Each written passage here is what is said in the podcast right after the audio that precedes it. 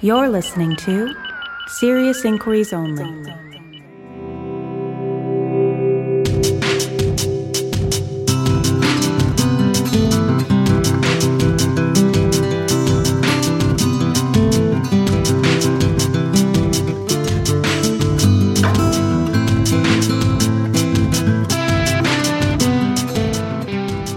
Hello and welcome to Serious Inquiries Only. This is episode 125. I'm your host, Thomas Smith. All right, today I've got a really fascinating interview for you with Robert S. McElvaine. He is a historian, he teaches at Millsaps College. He is the author of The Great Depression America 1929 through 1941. Uh, he's got a, a, a number of other projects as well in the works, but I saw his article in the Washington Post it's called I'm a Depression Historian. The GOP tax bill is straight out of 1929. Republicans are again sprinting toward an economic cliff. Sounds really ominous, sounds frankly quite believable to me, but uh, we'll see what he has to say about that and uh, some other related topics. Really fascinating stuff. Let's get over to it.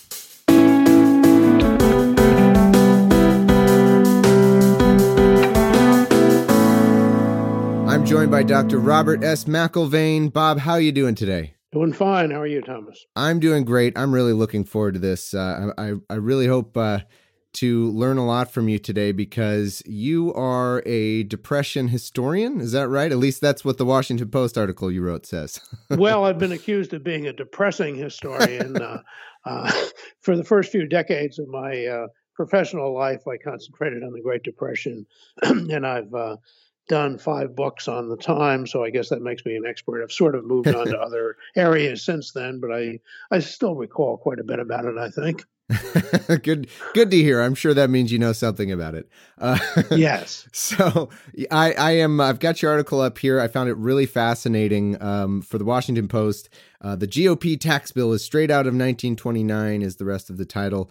I was wondering if you could take us back a little bit. History is not my strong suit, um, and and maybe we could start with a little bit of history on the depression, what went into it and what caused it, and then we can go on to talk about uh, a lot of what the article talks about in terms of where we might be headed there again and what the danger signs would be. Okay, well, I think uh, the best thing to do before getting into the causes of the depression is to talk about uh, one of them, which is basically, at least as I see it, um, the faith that uh, conservatives and Republicans have for well over a century now mm. put in the absolutely free market as a god. This means that uh, if they let the market simply uh, control everything, that everything will turn out fine. And this uh, finally winds up creating a belief in trickle down economics. And probably the best uh, uh, expression of the difference between that approach and the approach that the Democratic Party and progressives have generally used is what William Jennings Bryan said in his famous Cross of Gold speech at the Democratic Convention in 1896. He said there are two ideas of government. There are those who believe that if you will only legislate to make the well to do prosperous, their prosperity will leak through on those below. The democratic idea, however, Bryan continued, has been that if you legislate to make the masses prosperous, their prosperity will find its way up through every class which rests upon them. Hmm. And so, already in the late 19th century, uh, the Gilded Age, as it was often called, or now many of us call it the first Gilded Age because we seem to be in another one, was the idea that uh, you just let as much money flow up to the top as possible, and that would eventually help everyone else. now, you can criticize that morally, as I would, but this became more than a moral problem, it became an economic problem around 1920 when we shifted into a really mass production economy. And mass production, of course, depends on mass consumption. Uh, if you're producing all this stuff, somebody has to buy it. The concentration of wealth at the very top, uh, we don't really know because uh, there's no way to measure it, but probably was even more in earlier centuries as uh, people had, noblemen had their uh, castles and so mm-hmm. forth, and there were peasants. And that again uh, you can criticize morally, but it probably didn't make much difference economically because they weren't producing a lot of things that had to be bought by people. But uh, by the time you get to after World War One, uh, the assembly assembly line production that had begun to be perfected before the war by Henry Ford and others was turning out all sorts of stuff. And in a situation like that, if most of the income is concentrated at the very top, it's simply not going to work in the long run because there aren't people with enough money to buy all the things that are being produced. Somebody who is making vast amounts of money might, for instance, be persuaded to collect cars and buy six or seven of them in a year. But if his share of the uh, income in the nation is such that he would need to buy 500 cars a year to keep the automobile industry going, he's highly unlikely to do that.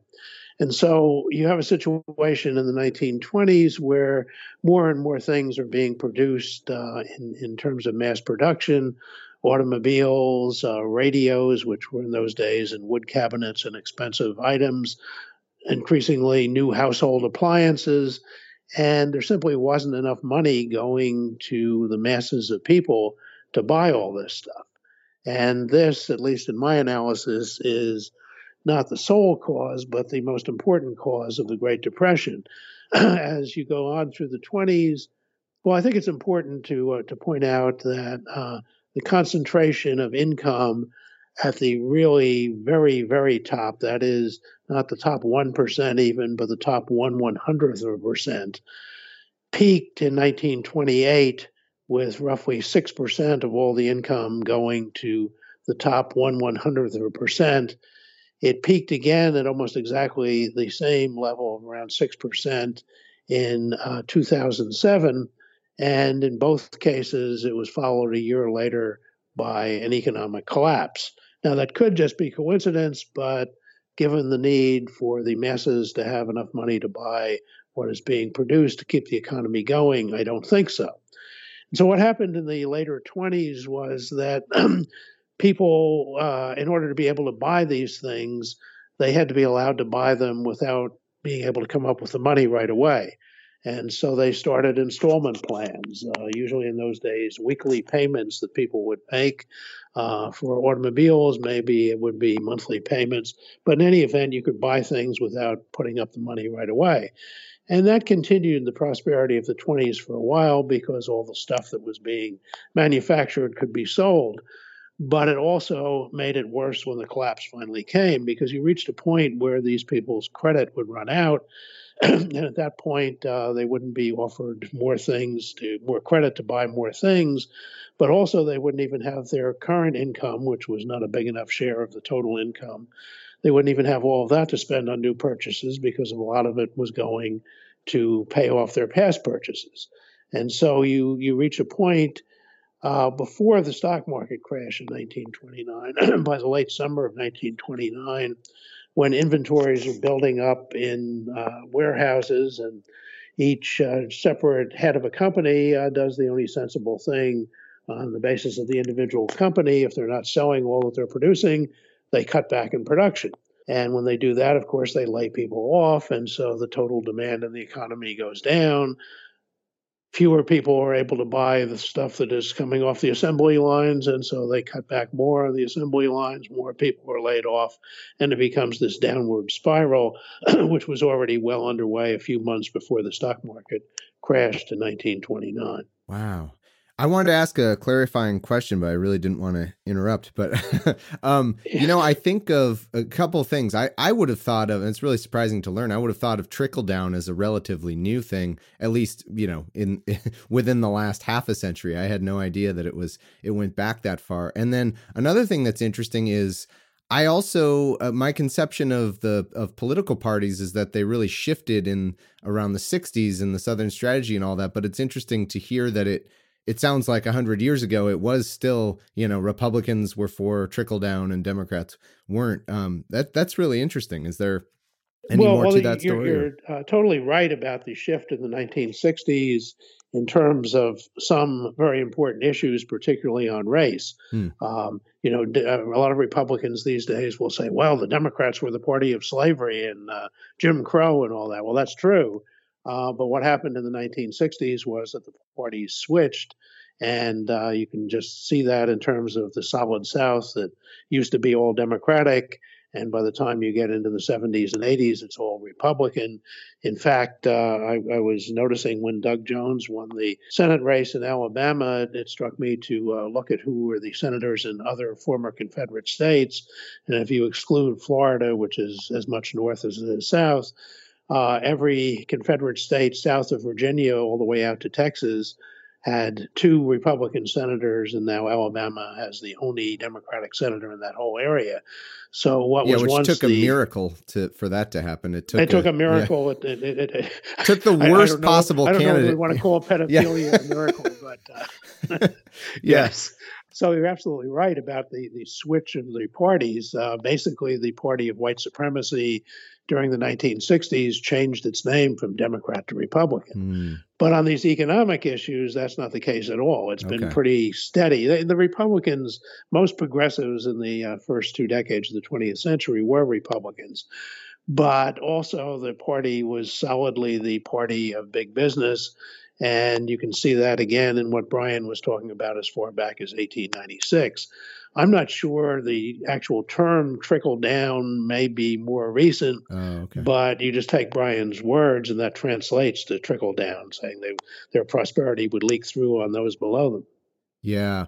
Uh, the, another question I had, I think you already pretty much answered it, but I think it's a pretty fundamental one, which is I was going to ask you because in the article when, and when we look at this tax bill and we think, okay, yes, economic inequality is awful, and I, I, you know, I think that's uh, a whole separate issue apart from an economic crash that is, as you have outlined, morally we should we should deal with. But would the Republican line of thinking be what is the is there a necessary connection between economic inequality and some sort of crash like is it possible to have a stable economy with this much inequality Well, as I was alluding to before, if you want to go back into the Middle Ages or something, uh, but in a uh, an economy that's dependent on mass consumption, I don't think there's any way it can work. It can work in the short run, uh, particularly a, a massive tax cut. Um, you know, Trump claims this was the biggest tax cut in history, and it was something like the eighth biggest tax cut in history. yeah i, I hear some But- secretaries are getting a, an extra dollar fifty a week so it's, Yeah, that pretty- was that was wonderful. In fact, I was sure that uh, the woman was being sarcastic, and I just read something this morning where she said he didn't read the whole article, Paul Ryan. He, uh, uh, it was sarcastic. You know, I'm getting a dollar fifty a week extra. I can pay for my Costco uh, membership. talk about right out of the depression era that that would have been pretty cool ba- back in the 30s extra dollar 50 a week. Yeah, so I, I, uh, I mean, back to what you were just asking me Mhm. about, I don't think uh, that there's any way that that can, for more than a, a period of a few years, uh, work. The thing is, a big tax cut adds a lot of stimulus to the economy um, because, well, uh, um, an example of this would be uh, the Reagan tax cuts in the 1980s. Um, they provided a great deal of stimulus, but it wasn't this magic of supply side economics it was straightforward Keynesianism. That is, if you uh, have big deficits, that's going to stimulate the economy. For a book I was writing at the time, I was interviewing a lot of um, political folks, and um, I talked to Senator Lloyd Bentsen of Texas, later the Democratic vice presidential nominee, and he said, "Well, of course you've got uh, stimulus in the economy. You can't write 200 billion dollars of hot checks a year and not have stimulus." Uh, and what we're seeing uh, now with this new tax cut is uh, well over a trillion dollars a year of hot checks, Hmm. almost all of which is going to the people at the very top.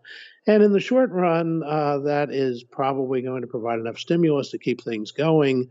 But uh, it, if you look at history, and not just the Depression, but every time there's been a real concentration at the top and trickle down economics and deregulation, uh, it leads to collapse after a few years.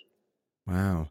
Uh, also, my reading of the, uh, or I guess my my understanding of the crash that we just experienced in, you know, oh seven, eight, nine, all that, is that it was maybe more particular to a failure of regulation in, you know, subprime mortgages and all that stuff. Is that something? Do, do you see it as more particular to that set of circumstances, or do you is it encompassed in your theory as uh, more examples of like so much inequality that the, that the market can't sustain itself. Well, both. I, I mean, the, the Republican idea of again, worshiping uh, the market like with a capital M as God, you simply can't interfere, uh, includes deregulation uh, as well as uh, using tax policy and other policy to concentrate uh, most of the income and wealth at the top. So both both are part of this uh, worship of the market, and that that whole idea is so ridiculous that um, we should just have laissez-faire. We should leave hands off uh, the market, let nature take its course, because we're talking about an economy uh, and our whole way of life that is about as far removed from nature as you could get and to say that, that human intervention is uh, automatically a bad thing, you should just let the market do what it will and everything will be fine. Well, we certainly don't do that in other areas. Like uh, I, I, live in Mississippi, not all that far from New Orleans, and uh, I, I, think building levees around New Orleans is a good idea rather than letting nature take its course on something like that. And so, obviously, you can have too much regulation, you can have too much government interference. But the idea that you don't need any uh, just seems to me to be absurd. And you you let people um, you say that people should uh, be able to pull themselves up by their bootstraps. Well, that's a wonderful idea. You hear it all the time, and people have been saying it for over a century. Uh, the thing is, when you think about it, um, I actually, in, in uh, one of my courses, uh, when we get to talking about these sorts of things, uh, try to find somebody who is wearing boots and have little straps on the side and which would usually usually be a female, and ask her to come up and pull herself up by her bootstraps. and uh, you know, you can pull up one leg, but you can't pull yourself up by your bootstraps. And I just found it fascinating that the most common expression for what poor people should do is actually a physical impossibility. I thought that I thought that was the whole joke, but maybe are there people who use it uh, earnestly? Uh, maybe I was reading in that wrong the whole time yeah, no, no, I mean it's not intended as a joke at all. When people say it, they say, "Oh, you know, you should be self-reliant," and but the way they put it is pull yourself up with your bootstraps. Oh my gosh! Well, my done. mind is blown. I thought that was uh, on purpose. I thought that was a joke. Of course, you can't pull yourself up by your bootstraps, man. I don't think most people even even stop to think about that. Wow. No, they say it quite seriously. um, you know, uh, I I've been doing some research. I've covered uh, at least done my my best, uh, not being an expert, but I was looking into uh, economic inequality throughout the years. And one thing I stumbled a- across was just how high taxes were in the 50s. And I'm wondering if if you could tell us any more about that. I mean, when people want to go back, you know, make America great again and all that, why don't we at least take one positive thing, which was the economy and inequality were much better by the measures I've seen, uh, as in things were more equal, the economy was still good at a time of really high taxes. Can you talk about that? Yes, well, uh, uh, when the Depression did hit, and then uh, finally when Franklin Roosevelt became president, and he famously said when he was running uh, for the presidency in 1932, uh, take a method and try it. If it doesn't work, throw it out and try something else. But above all, try something. And so this pragmatic approach was what the New Deal was based on. Uh, the Republican idea, which was Hoover's idea at the time and basically remains the Republican idea, is take the method because they think there is only one this idea of deregulation and, and making the rich richer. If it doesn't work, try it again. If it doesn't work, try it again. If it doesn't work, try it again. but above all, keep trying the same thing. So the New Deal um, is interesting. Mitch McConnell, um, after Obama became president uh, in 2009 and was proposing uh, a big stimulus to try to get out of the economic disaster he inherited, uh, McConnell said history uh, teaches us uh, things, and one of the things it teaches us is that um, uh, big deficits don't solve economic problems because the depression was still going on uh, at the end of uh, Roosevelt's second term, after the whole New Deal, uh, this, this deficit spending hadn't ended the Depression. He said World War II ended the Depression. Well, mm. that was correct, except it totally uh, undermined his whole argument because the reason World War II ended the Depression is they stopped worrying about deficits and just spent massively.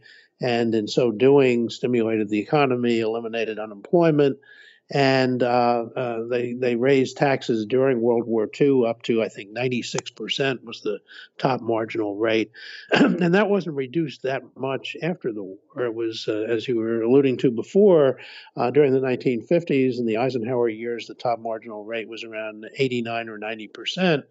And uh, while I would not advocate a rate anywhere near that high, it does show that prosperity uh, was not stopped by a tax rate that high. But the, the middle decades of the 20th century saw far more government regulation of the economy, the New Deal, World War II, and, and most of that regulation continued through the 50s and 60s and, and into the early 70s. And uh, as a result of that, the economy was more under control, and also the uh, gap in uh, income between those at the top and the rest of the people, well, certainly there was still a significant gap, was much less than it was in the 1920s and started to become again uh, from the late 70s uh, down mostly to the present. And with that uh, spreading out of the uh, the money, Obama, when he was running for office, got into trouble with some people when he said we should spread the money around a little bit more. But uh, that again is is a morally good thing, but it's also necessary economically. And when it was spread around a little bit more equally, partly through high tax rates on the rich, um, the United States saw the rise of the strongest uh, middle class in the history of the world. And it's been uh, in the years since it's been concentrating more at the top, and there's been less regulation that we've started going back in the other direction. Yeah, and it does seem like there's a, an alternative history. Well, I guess there always has to be when you're talking about Republicans trying the same thing over and over, but there's sort of an alternative history which is like it, it was Reagan that that built that middle class. But uh, it sounds like, you know, what are, what are the kinds of things that led to the down fall of that middle class? Was it largely Reaganomics? Was that what did it? Well, I uh, Reaganomics certainly played a part. Uh, the, the, whole idea, uh, what was called supply side economics, excuse me, was um, another name pretty much for the same idea. The idea of supply side economics was if you uh, create a supply of something that automatically um, creates the demand for it. Say's law from an economist named Say uh, uh, back in the 19th century, maybe it was in the 18th century, I don't remember. Um, and that really isn't true because if the people don't have the money to buy the thing, uh, it's not going to work. But that was the idea. You just concentrate on creating more stuff, and people will be able to buy it, and everything will be fine. but um, the first two years of Reagan's presidency saw the closest thing in terms of the level of unemployment to a new depression uh, since the 1930s. Unemployment peaked at, I think, around 11 or 12 percent uh, by the second year of the Reagan administration. And it was at that point that uh, the huge deficits that were created by his tax cuts started kicking in and, and helped bring things back somewhat. He had said during the 1980 campaign uh, that uh, talking about how terrible everything was, and we had to get away from the failed policies of the past. And then when he was running for reelection in 1984, one of his slogans was "America's back." I remember uh, writing in a couple of articles at the time pointing out that yes, America is back to where it was in 1980. It's just that it had gotten so much worse in between. It was now on the rise again. Was only back to what he had denounced as the failed policies of the past when he was first running. So that too uh, uh, resulted in a uh, not an economic collapse, but a, a, very serious stock market crash in 1987. And I think the main reason why that didn't go into a new depression as it happened after 1929, at least as I see it, is that uh, in the 20s, people had been kind of persuaded to get away from their traditional values of uh, never going into debt if they could avoid it and, and only buying what they absolutely needed and, and go into debt to buy a house but not anything else. And advertisers kept uh, telling them, oh no, this is uh, the the uh, age of eternal sunshine. You know, the, the, there'll never be another rainy day. Uh, if you want it, just go ahead and buy it if you can get credit for it. So when that all collapsed, those traditional ideas weren't that far removed in people's minds. and they retrenched a great deal, uh, which certainly didn't help the economy, but it was a sensible thing for them to do as individuals. Uh, however, uh, by the time of the 1987 economic collapse, we had been living with a sort of, oh, go ahead whenever you get the urge, buy something. And people were so accustomed to buying whatever they wanted that it was only a, a, matter of weeks before uh, purchasing was back pretty much the way it had been before the October 87 uh, collapse. So uh, that didn't mm. result in the same thing. But if you look at um, the rise in the concentration of wealth and income, again, finally getting up to the point in 2007 where it had been in 1928. Uh, that comes uh, that starts directly at the time of uh, of Reagan, uh, hmm. starting the year before 1979. But in in the 70s, uh, just as an example of how things have changed so radically, the average CEO compensation was around 35 times that of the average worker. Statistic I saw the other day is it's about 250 times the uh, average worker now. And there have been times in the last few years, and depends on what industry you look at, where it's over 300 or even 400 times that of the average worker. Again, I don't see how that can be justified morally, but also it doesn't work economically. Yeah. Well, what do you think we can do about that? I mean, I when I've debated Republicans on this, uh, I remember specifically uh, one argument I encounter is because I, I would make a moral case for it, you know this this can't be how, what we want right? We can't want this level of economic inequality. And the Republican line seems to be well it's inevitable but like is it inevitable? And what are what could we be doing? I guess higher taxes is one thing we've already touched on. Is there anything else? Yeah higher higher taxes uh, for sure and, and and more steeply graduated taxes.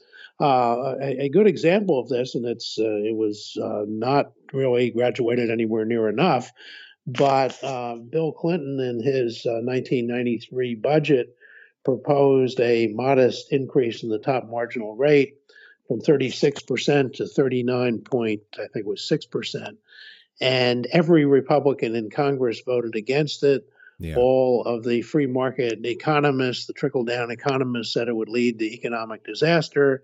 And instead, it was followed by one of the greatest periods of prosperity in American history.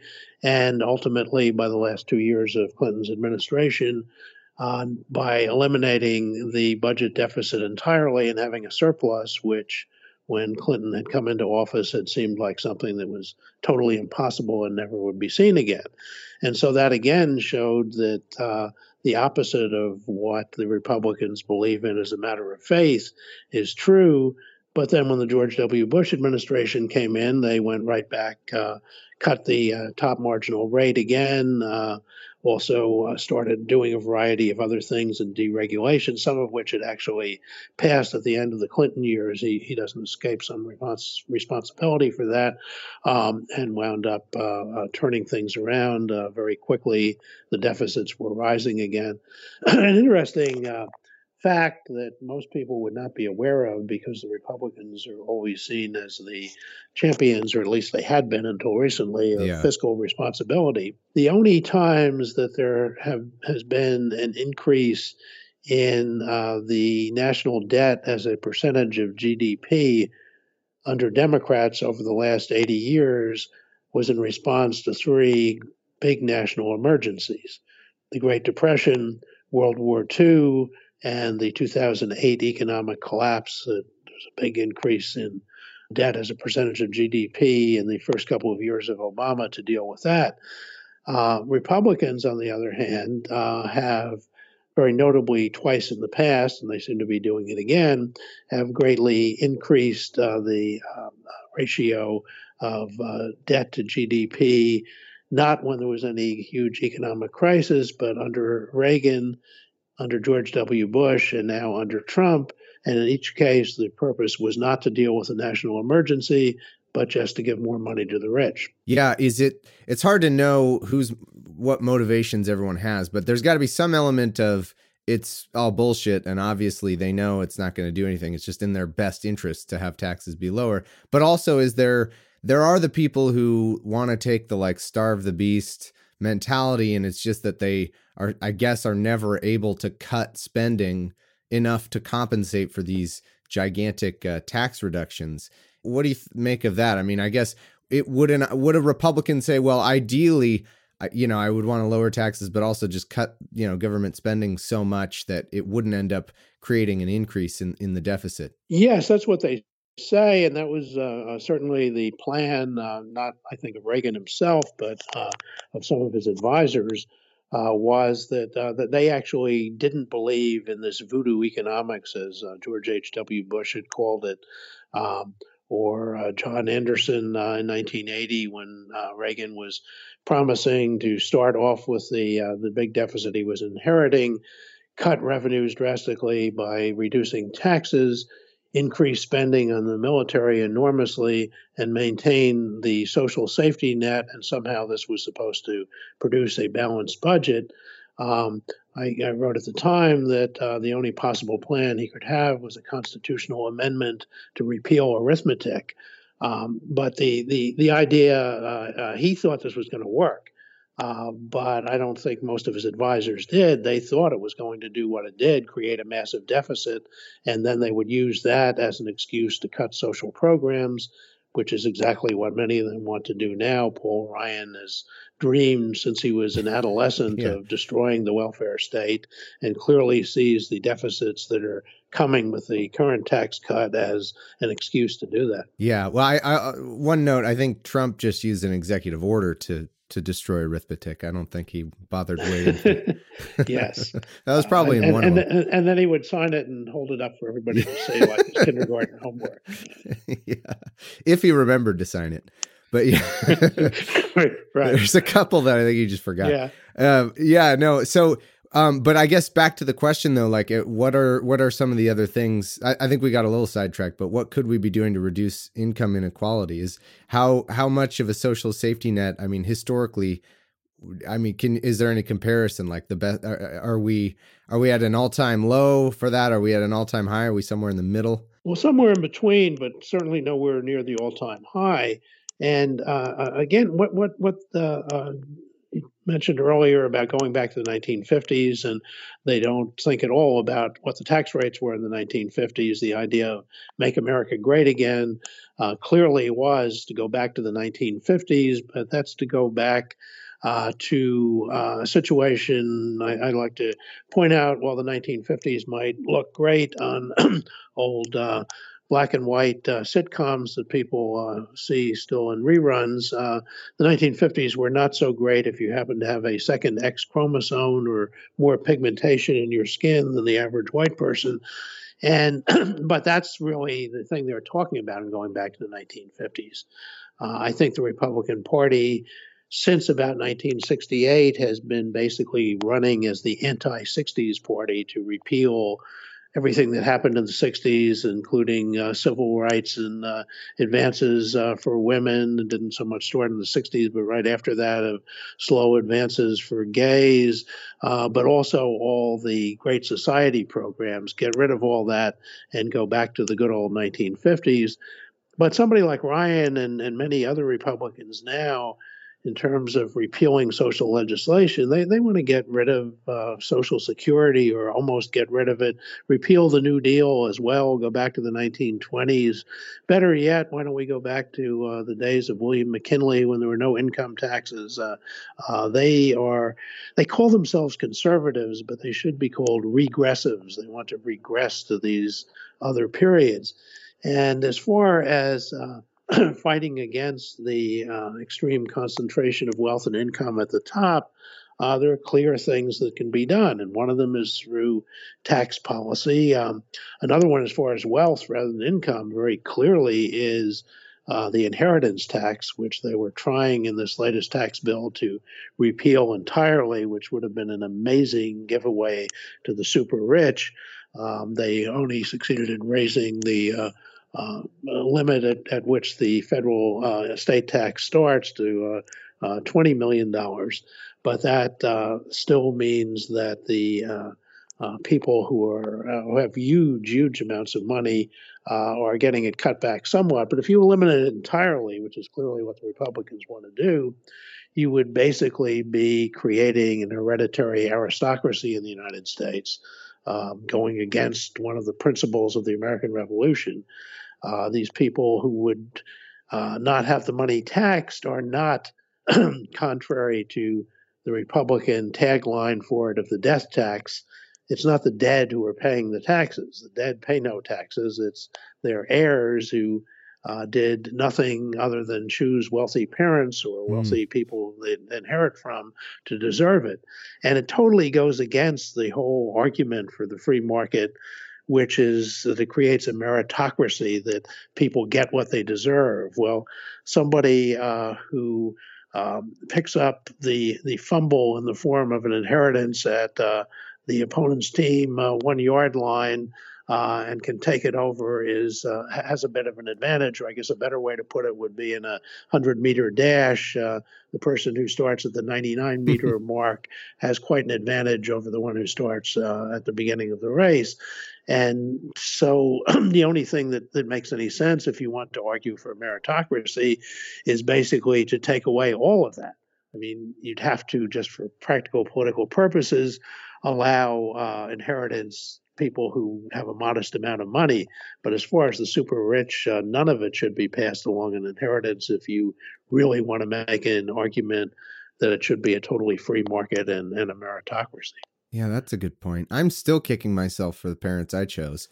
But, uh, yeah, but, I, I, chose really good parents, but not in terms of wealth. yeah. well, smart. I agree with you. And I, I see a strong case morally for why this, this should be so. But I think that one one problem that we have in in this argument is just this return to like fundamental principles, you know, and I think conservatives are good at painting it as like rights, you know, like I why what gives the government the right to take way more from me or my estate than they would from someone with less money. How do you respond to that kind of thinking? Well, uh, there was uh, uh, one of the um, wealthy business people who supported the New Deal, uh, many of them turned against it pretty quickly uh, after the economy got off the absolute doormat when Roosevelt came in. At, the, at, first, they kind of were willing to go along with it because they were so desperate, but then they started turning against mm. it. But uh, Edward uh, Filene of Filene's department stores in Boston uh, was a pro New Deal businessman, and he said, uh, Well, why shouldn't the American people take some of my money from me? Me, I took all of it from them. Hmm. And uh, I, I, think that that makes some sense. Um, plus, of course, the things that the money is is going for to keep the country going well, to defend it, and all of that, uh, those people have much more to be defended. Um, but but also, you know, not only do do they uh, make the argument, well, we, we should be able to keep this because we earned it. The, the, the word earned, when you're talking about people making hundreds of millions of dollars a year, just doesn't seem to me to be an accurate term. They, they get it somehow, but I don't think anybody earns that much money, particularly when you're not talking about somebody who came up with a, a new innovation, you know, a Bill Gates or somebody. You could argue they deserve a good deal more. But the bulk of the people who make these huge amounts of money now uh, don't do anything but you know shuffle paper around and create exotic instruments of financial instruments as they call them, and uh, uh, you know like the sort of people who uh, cut up mortgages and rebundled them and all that, uh, creating some of the conditions for the 2008 collapse. Um, you know, they don't do anything. Uh, the novel Bonfire of the Vanities by Tom Wolfe in 1987, there's a great thing in there where the um, the broker uh, who is the main character, uh, his daughter says something about, well, some of my friends' fathers do this and others do that. Uh, what do you do? And he couldn't really answer. And then his wife said, uh, well, basically, uh, other people bake cakes, and people like your father pick up the golden crumbs. Um, and I, I, thought that hit it well. The trouble is now, in more recent years, other people bake the cakes, and these Wall Street types take most of the cake and leave the crumbs for the people who bake the cake. Hmm. One thing I worry about so much now, well, well, there's two sides to this, and I, I don't know if this will be something you have thoughts on. Let me know if not. But I worry now that everything is so framed toward the culture war that almost these pernicious Republican policies are kind of just getting by in disguise. You know, like Paul Ryan did not win the 2016 election. Like his his views were not even represented in the 2016 presidential election. But because somehow, you know, this con man convinced everybody he was going to give everybody more doctors and healthcare than they could knew what to do with at a lower cost and all this crap that really is it was good liberal prom progressive promises really if the, if it was realistic Mm-hmm. and then turned around and and now it's it's Paul Ryan's country essentially. It's it's and Mitch McConnell and they're able to enact this this just the most republican policy uh that really wasn't represented in in 2016 in any serious way. So is that I- is there's two sides to that. Like i i almost hope that i think that if you market this the right way do you think most people would agree with a lot of these things? They're just caught up in some other politics?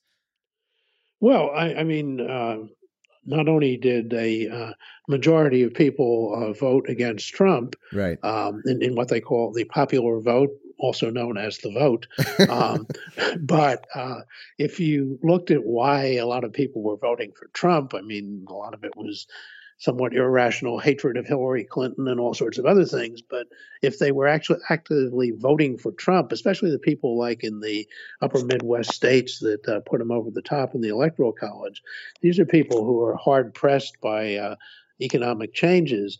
And they were certainly not voting for what has been happening in the Trump administration. Uh, yeah the only people who would vote for what's happening in the Trump administration were people like uh, Trump's billionaire friends. And um, he, he said before the uh, uh, tax bill was passed, "Oh, this is going to be terrible. All my all my rich friends are going to uh, be against me, and yeah uh, believe me, I'm not going to make anything out of this." And then after it was passed, he went to Mar-a-Lago and told his rich friends, "Oh, I did so much for you. You're going to be so much richer than you were before." Um, so, I mean, of course, he lies every time he opens his mouth, and the people that he misled uh, don't want this sort of thing. It's obviously not going to help them. Uh, they may get their dollar fifty a, week. Some of them may get a little bit more than that for a while, but it's not going to help them. The coal industry isn't coming back. The jobs aren't coming back, and it was ju- just all a pack of lies. And you kind of understand why some of them would fall for it because they're desperate. But you'd think at some point they would wake up and realize they had been had. Yeah. How worried are you right now about a about a, serious depression style crash? Well, I'm not losing any sleep over it in the near term. What I am much more worried about is uh, the American Republic being destroyed by the uh, the would-be tyrant and uh, uh, the rule of law ending and going against all the constitutional checks and balances, and uh, the vast majority of Republicans, especially in the House, just going along in lockstep with them. Uh, I, I think uh, while the economy is in danger, some uh, probably some years down the line, I wouldn't venture to predict how many. The the republic, the whole American system, I think, is in danger in a in a shorter term if Trump were to uh, get away with uh, either firing Mueller or uh, somehow Mueller comes out with his report and the Republicans won't do anything about it. Um, we would we would be in a lot more trouble than worrying about an economic collapse. Hmm. well, that that's interesting. That's my prediction, by the way. My prediction is he does come out with a report, and it, it doesn't directly have the you know the the phone call to Putin any or anything like that, and it just implicates some people in his administration, and Republicans do nothing about it. That's my money. I, I well, I think uh, I think he'll come out with more than that. Whether there's the direct phone calls or not, he he has access to all these financial records, and there's absolutely no question Oh, that yeah. Trump has been deeply involved with the Russians in that, and so that will at least come out. Yeah, yeah. Uh, what is I, I? This might border on the financial advice, like fiduciary advice. But does hi- history teach us anything about what can all us little people out here who don't have control over all, any of this? Is, is there anything we can do to protect ourselves? Is there anything we should be doing? Well, as you say, uh, that is a, a, form of advice that uh, if, if I could uh, tell you what the stock market was going to do, uh, oh, of course. it would- Yeah. wouldn't be in my current uh, current economic I, situation. yeah, I don't but- mean that. Yeah, I don't mean that. But I mean, is there is there a type of person who did better than than not in in these past crashes? I mean, is it should we should we be careful not to have too much debt? Should we, you know, is there any general thing like that? Oh, absolutely. I mean, uh, uh, not not that many of us who preach uh, not having too much debt actually practice what we Right. preach. But obviously, too much debt is a, is a really bad thing. The thing is that, that you you need government policies that, that will deal with this. Hmm. Um, one way I, I have been putting it for a number of years, and I've written a few articles uh, about this, is that um, the one that I did was was called "Just a Spoonful of Quote Unquote Socialism Helps the Capitalism Go Up." And the basic idea is that um, Winston Churchill, quoting someone else, I believe, said in 1946 that democracy is the worst of all possible political systems, except, Except for all- every other yeah. political system anybody's ever thought of. Right. Yeah. And I think the American founders uh, understood something like that without putting in those words and set up a system. They, they were very leery of democracy. They knew it had these tendencies that we've just been seeing uh, for some sort of a demagogue to take over and to things to get out of hand. But they believed that every other type of system was worse. And so they set up a system that was based on democracy, but tried to create these checks and balances to uh, ward off the real dangers inherent in democracy. and I think uh, the proper economic policy be based on a similar idea. That is, capitalism is the worst of all possible uh, economic systems. And I always hope somebody doesn't uh, cut off the uh, recorder right there. Yeah. Uh, All right, we're out of time. Gotta get no. I'm just kidding. except for every other economic system Yeah. anybody, anybody's ever thought of. And so we need a basically capitalist system. However, we need to recognize that just like democracy has inherent in it all sorts of dangers of going off the deep end, that there are very clear inherent dangers in unregulated capitalism. And so we need the equivalent of the checks and balances as the founders put in the Constitution, regulations that will um, keep some of those excesses from getting out of hand. Uh, of course, when it comes to regulation, you can certainly have too much regulation, and people can differ over how much. But the idea that we don't need significant regulation, that we can just let the economy go wild, um, is not going to be in the best interest of the majority of people.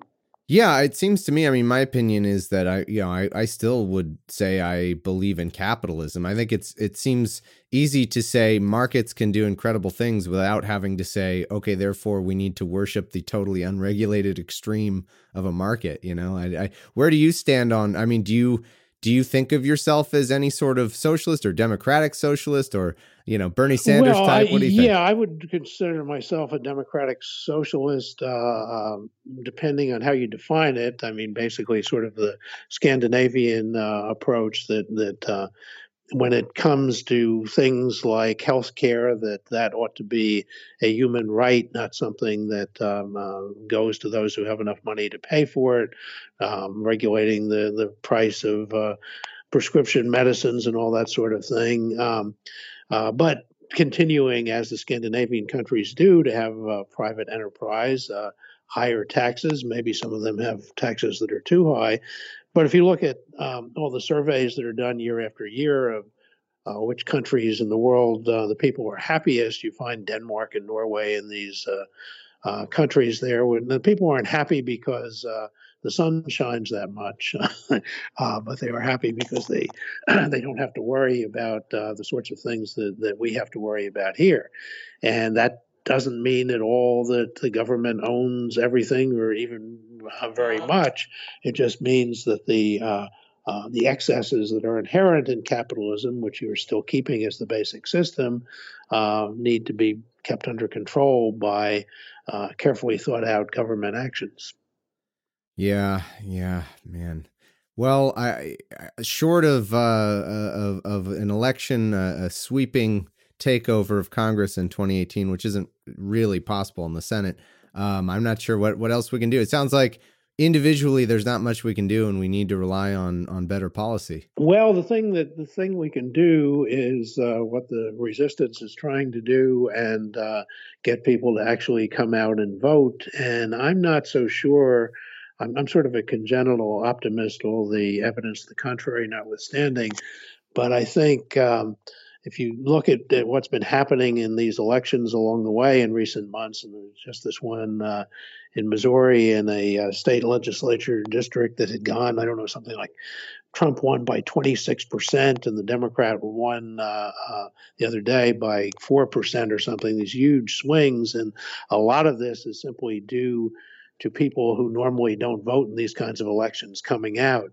And so, if it, and and particularly women coming out, and that's one of the one of the very hopeful signs that uh, what Trump has done uh, by being such an extreme misogynist and the total outrage of somebody like that being elected, and then the policies have mobilized women as as we've never seen before, and this was clear in Virginia and Alabama and. Uh, uh, the number of women who were running, there's 350, give or take, uh, um, women running for uh, uh, seats in Congress, uh, and they're voting in much larger percentages.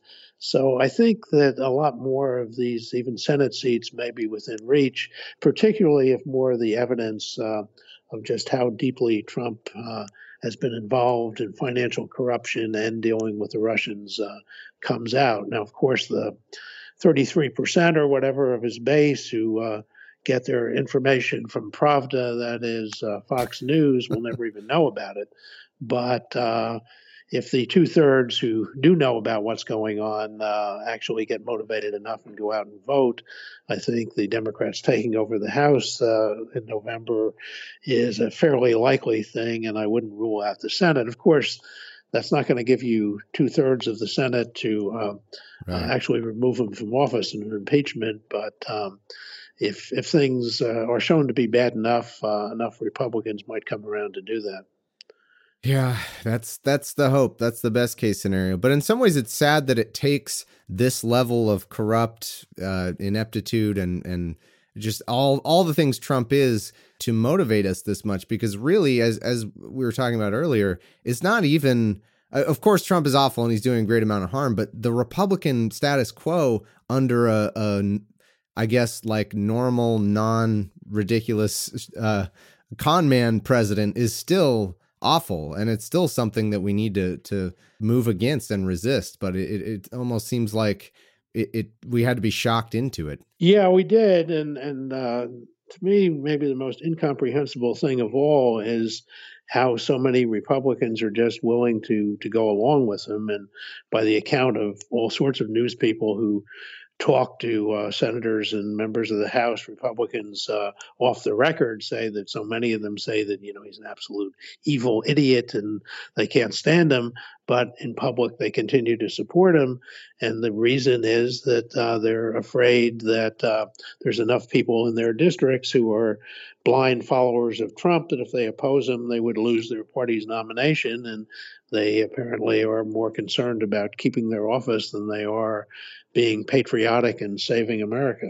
Well, but I also think it's that they're getting everything they want, though. I mean, they they he decided he was going to be a, a, pen that he's just a pen for for uh, McConnell and Ryan. I mean, he's just going to sign whatever the the most Republican possible policy that they want. I really think that turned it around for some of the Republicans that seem to maybe be be standing up to him. Yeah, I think that's right. Uh, although a lot of people thought that the main thing that they uh, wanted was this tax bill and that once they got that, they'd be less supportive. But that doesn't seem to have happened. I'm not sure. Yeah, that's true. What other things they want to do to? Uh, oh, they still got to take away all our health care. There's still that too. Right. There's yeah. still that. well, he's saying that. Uh, I, th- I, think he said in the State of the Union something about he wanted to bring the price of prescription drugs under control. Yes. Reporters who covered Lyndon Johnson used to say you can tell a lot about him from his mannerisms, that if he pulls on his earlobe, he's telling the truth. If he smooths down the hair on the back of his head, he's telling the truth. If he puts his finger beside his nose, he's telling the truth. But if he moves his lips, he's lying.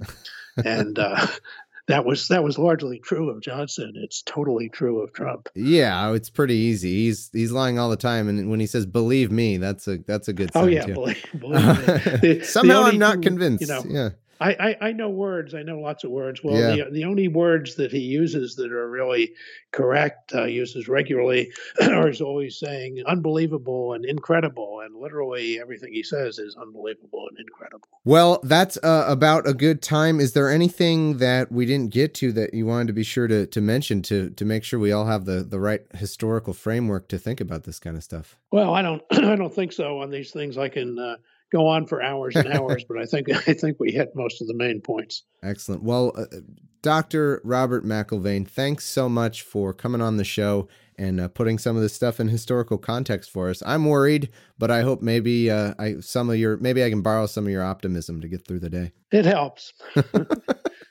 Is there anywhere you want to point people to, to find you or your work online or anything, books you want to plug? Yeah, you, you can just uh, use my name and find all sorts of things on the internet, including articles and books. And um, so that should do it. Excellent. Thank you very much for your time. Enjoyed talking with you.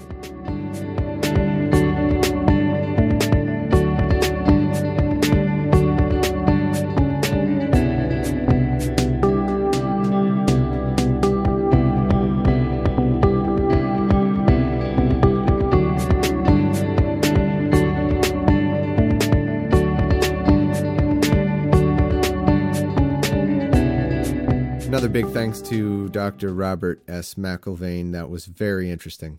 We've got a lot of work to do, even if we can take power. Of course, by we, I mean Democrats. I, I know, I guess everybody, not everybody listening is Democrat, but speaking as someone who thinks the country is indeed headed in a horrible direction, the only answer is uh, to vote. Get out there. It's it's always it's going to be a theme forever until we fix this. Vote, vote, vote, and indeed after we fix this.